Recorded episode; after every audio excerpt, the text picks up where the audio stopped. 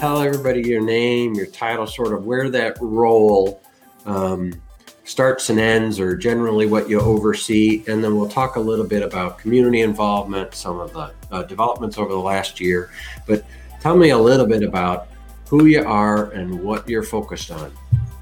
Sure. Thank you, Chris. And let me first say I appreciate the invitation to have a part of your, your show. Um, my name is Matthew Wesaw. I'm currently the chairman for the Pokagon Band of Potawatomi Indians of Michigan and Indiana. I've been the tribal chairman on and off for the past 25 years. Uh, there's been some interchangeable parts there, but after uh, graduation, uh, shortly after graduation, my uh, I entered the Michigan State Police. Did a full career in the state police, retiring in 2001 as a detective sergeant. Uh, spent some additional time as a civilian working with the State Police Troopers Association doing government relations work. Uh, at the same time, also being involved with uh, my tribe, we were reaffirmed by legislative action by Congress in 1994. Um, I became the vice chair first and then the chair of the tribe in 1996. Uh, did that for a couple years. And because um, the tribe, our offices are in Dowagiac, I live in Lansing. it's about a two hour drive uh, with four kids at home in school. It just got to be too much. So uh, until my retirement in 2001, um, I, I, passed on continuing to serve uh, on council. But in 2002, was reelected back to the tribe and have been elected in one form or another, uh, one position or another up until now. I'm, I'm currently the, the, the chairman. Had a two year hiatus from 2013 to 2015, uh, where I served as the uh, executive director of the Department of Civil Rights for the state of Michigan under Governor Snyder. Um, and just you know, we, we continue to do my my opinion, continue to do great things for our citizens. We're just short of 6,000 citizens uh, spread around the country. Uh, probably half of our citizens live within a 150 mile radius of our main campus, like I say, which is Dowagiac. And uh, for me, it's just been uh, it's just been a labor of love. Um, seeing the things that we do that improve the quality of life of our folks just brings uh, brings great joy to me personally. Well, obviously, there's there's not a short-term connection there's a lifelong connection ultimately with your mission. Um, we've been in business about 12 years and it feels like a lifetime sometimes uh, but it literally it sounds like it was ingrained in, in everything that you've done.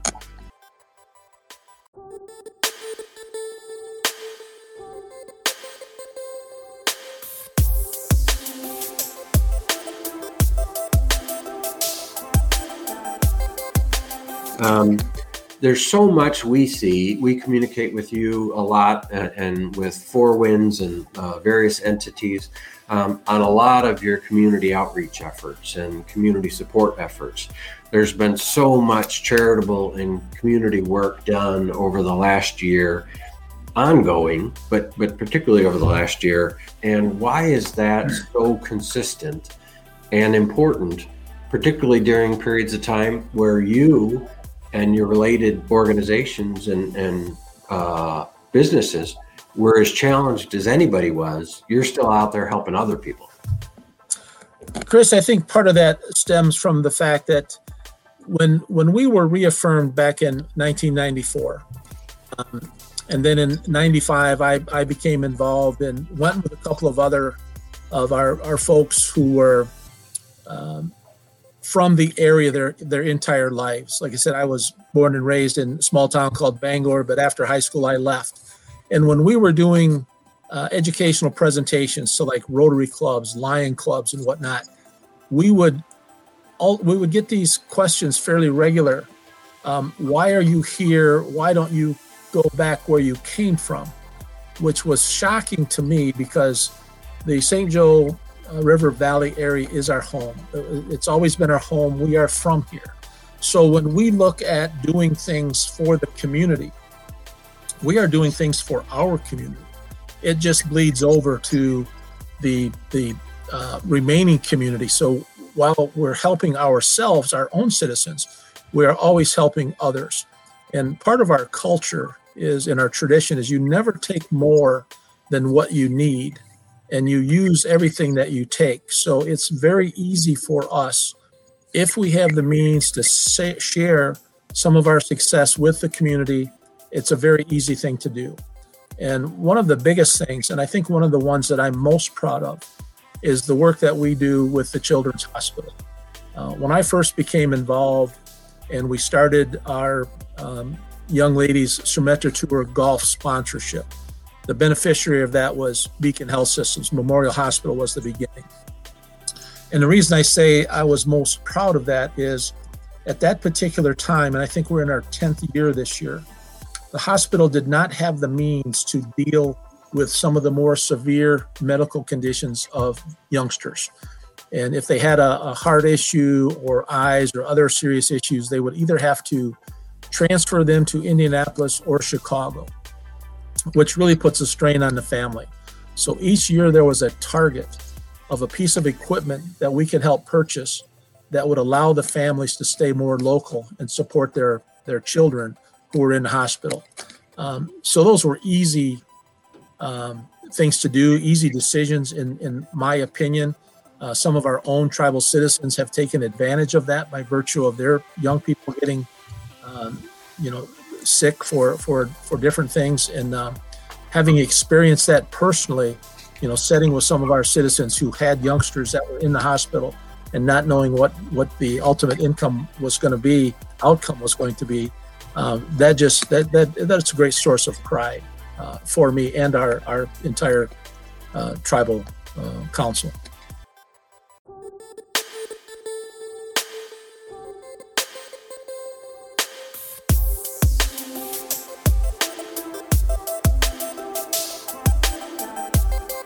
How does and, and, i know this is a very short interview but how do you give us a little nugget so that the greater northwest indiana community could understand a little bit more about the tribe? That's a very good question and one that probably is not an easy one to answer. We are uh, a very diverse group of tribal citizens. We, we hold dual citizenship. The, the pokagon band is a sovereign nation we get our sovereignty by being recognized in the U.S. Constitution. So that has not been dis- um, given to us by the state uh, or, or anyone else. We are we are recognized Article One, Section Eight of the U.S. Constitution, where it talks about the United States having a relationship with other countries and tribal nations. So that's where the sovereignty piece comes from. The diversity is you have folks. Uh, I'll, I'll, use myself as an example. Um, we were my family was very much aware that we were Pokagon from the time we were born. I have pictures when I went to school in kindergarten, where in November, you know, we would celebrate Native American Month, and and there is a picture of us sitting around the teepee, and, and uh, I'm holding a book uh, written about my family. Now, while we knew we were Pokagon, we knew we were Native American, uh, we were not uh, traditionalists or practicing the culture, but we were aware of who we are. Then you have other folks, uh, very good friends of mine, who were raised and lived the culture. Uh, you have others who really, until they were later in life, had no idea uh, that they were Pokagon band. As a matter of fact, I tell a story sometimes. I went to school with three individuals um, who never self-identified as Native American, and then once we were reaffirmed and got involved and were providing for jobs, came forward and you know they are citizens of the tribe just like I am. So the, the, the answer to the question is really um, we have to go out on an educational tour, which we try to do. We spend a lot of time trying to educate the community, especially in the schools, getting in the curriculum to tell the true story of our Native history. Because what's in the history books right now is is not very accurate at all. And then encourage folks to uh, you know, to our powwows. We hold a couple of powwows a year. Uh, we have other committees that are involved in this. So it's just a, uh, it's an effort on our part to educate the community to get them to understand, you know, who we are. We are not new to the community. We've actually been here forever. We will be here forever, um, and we encourage questions and interest in what we do, who we are, what our what our uh, abilities are craft wise, our traditions, and our culture. Uh, and that will be something we will have to continue to do forever.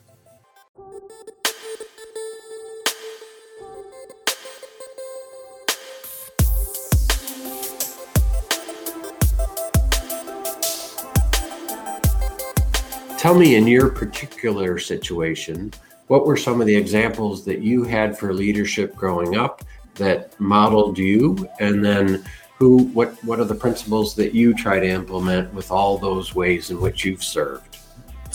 You know, that that's a, a very good question. And I have to go back to my uh, mother and father, um, not realizing that it was leadership that I was learning at the time, but we came from um, we were we were a poor family, but we were a family of service. Even though we didn't have much, we always had something to share with others. So we have always been taught to serve. Um, my dad taught great work ethic. One of the first farmers I ever worked for, his philosophy was, "I'm happy to give you eight hours pay for eight hours work." So I think the work ethic started first, and then I um, spent a couple of years at Great Lakes uh, Bible College with the idea that I might go into the ministry. Uh, that didn't quite work out. But the two years that I spent there was a great foundation in doing, you know, the right things for the right reasons and treating people fairly, which I think is a foundation of leadership. And then when I got into the state police, it even evolved more. Uh, worked with great leaders. You know, the, the, the state police, when, when people have issues, and they call law enforcement. The state police in Michigan have developed this reputation that, you know, once we're on the scene, it's a relief to folks because they know things are going to be taken care of. So people look to you to do the right things for the right reasons. And, and I think that's a key component uh, for what I do. I, I always say we do the right things for the right reasons. We'll figure out the rest, you know, after that. Leadership um, with the Pokagon Band Tribal Council is a little bit different. Uh, you know, previous leadership, you were you were a leader because that was that was your job. You were the leader. You had the authority and the control over a department, a section, a unit, whatever the case may be. With the tribal council, we are independently elected body individually of 11 people. So they all bring to the table, you know, what what they bring to the table, and you hope you can lead them all to, you know, move in the same direction Obviously, we'll have differences, but move in the same direction so that we're doing the right things for the right reasons and always working to improve the quality of life of the Pokagon Band citizens. That that is the goal. The difficulty there sometimes is is you have folks that have different ideas on how to get there. You you only hope you can have these discussions and these differences, but yet at the end of the day, you know, come out of there doing the right thing. And one of the things I learned uh, several years ago was the the value and the importance of emotional intelligence, which you know is a component of five different characteristics. That in, if you're going to be effective, um, you you have to be you know self-aware of, of what's going on. You need to be self-regulated. You need to be motivated and you need to have empathy and you need to understand and i think this is a critical one you need to understand where your people are at so you can provide them the tools the understanding of what we're trying to do to kind of bring everybody together and it's it's been um it's been an interesting time. I've worked with um, very good councils where you know everybody was committed to the same thing. And then you have uh, different councils where people have different ideas not bad ideas just different ideas on how we get from A to B, um, which at some points requires you know a lot more interaction, a lot more discussion, a lot more disagreement, but still, hopefully, at the end of the day, we get to where we're at. I um, I like to empower the folks that I work with, give them the tools to make the good decisions, uh, and and stay out of their way, and, and let them do their job.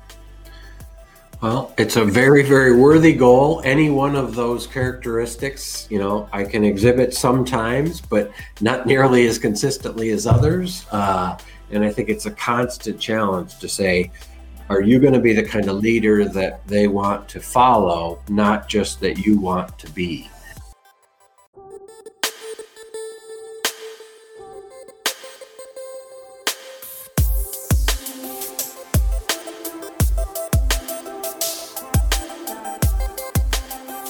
Everybody, uh, the Pokagon band, every citizen throughout the world is dying to get back to normal and looks forward to that becoming more and more likely over time. Um, they're looking forward to being back in person together. They're looking forward to being back celebrating. They're looking forward to traveling and being out. Um, as we begin to move to that new normal, what is your group excited about to be bringing back? And you think the public is particularly going to enjoy maybe later in 2021 and beyond?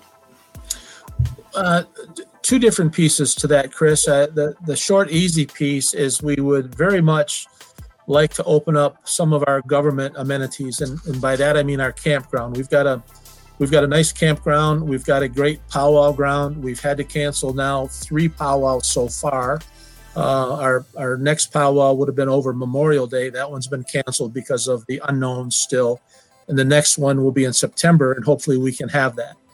Um, people are just they're they're anxious to get out. They're anxious to come to our our uh, government site and, and camp. So from a citizen perspective, that's what they're looking forward to. When you look to the the uh, economic development side, when the pandemic hit we shut down for 93 days. Uh, that was very difficult. That is, you know, governments, we, we do not tax, we do not have the ability to tax. So our main source of res- revenue is the casinos. So we were closed for 93 days. And then once we started opening, again, going back to the expertise of our emergency manager, our um, executive director of our gaming commission who controls all of the regulatory of the gaming commission. And then our operations team when we reopened our properties we have four casinos. When we reopened those we did them in kind of a phased approach. Um, we were very specific on masks temperature checks the questionnaires. We got dividers up amongst the machines. We did not open up all the machines. We did not open up all the tables and as the people began to come back, I think they were very comfortable in recognizing the safety measures that we put in place. The fact that we were pretty adamant that, you know, if you're going to be here, you are going to wear your mask because this still is a very, you know, dangerous virus. And, you know, we want you to have fun, but do it safely. I think what we've done over the past uh, probably eight months, nine months, is shown the community that Four Winds Casinos is a very safe place to be. So we have, um, uh, you know, large crowds that come in. We're still only operating. We're not operating at 100%, but we have large crowds that are coming in. We have large crowds that are having fun. We have not had a single case of the virus being traced back to the property. So our folks are doing all of the right things. And the next step is when can we open up our uh, concert series? Um, don't have dates on that yet because a lot of that is being driven by the artists. When they feel comfortable and safe coming back, then we will open that back up. But I think from a, uh, from that perspective, that's the next step for what the people are waiting for.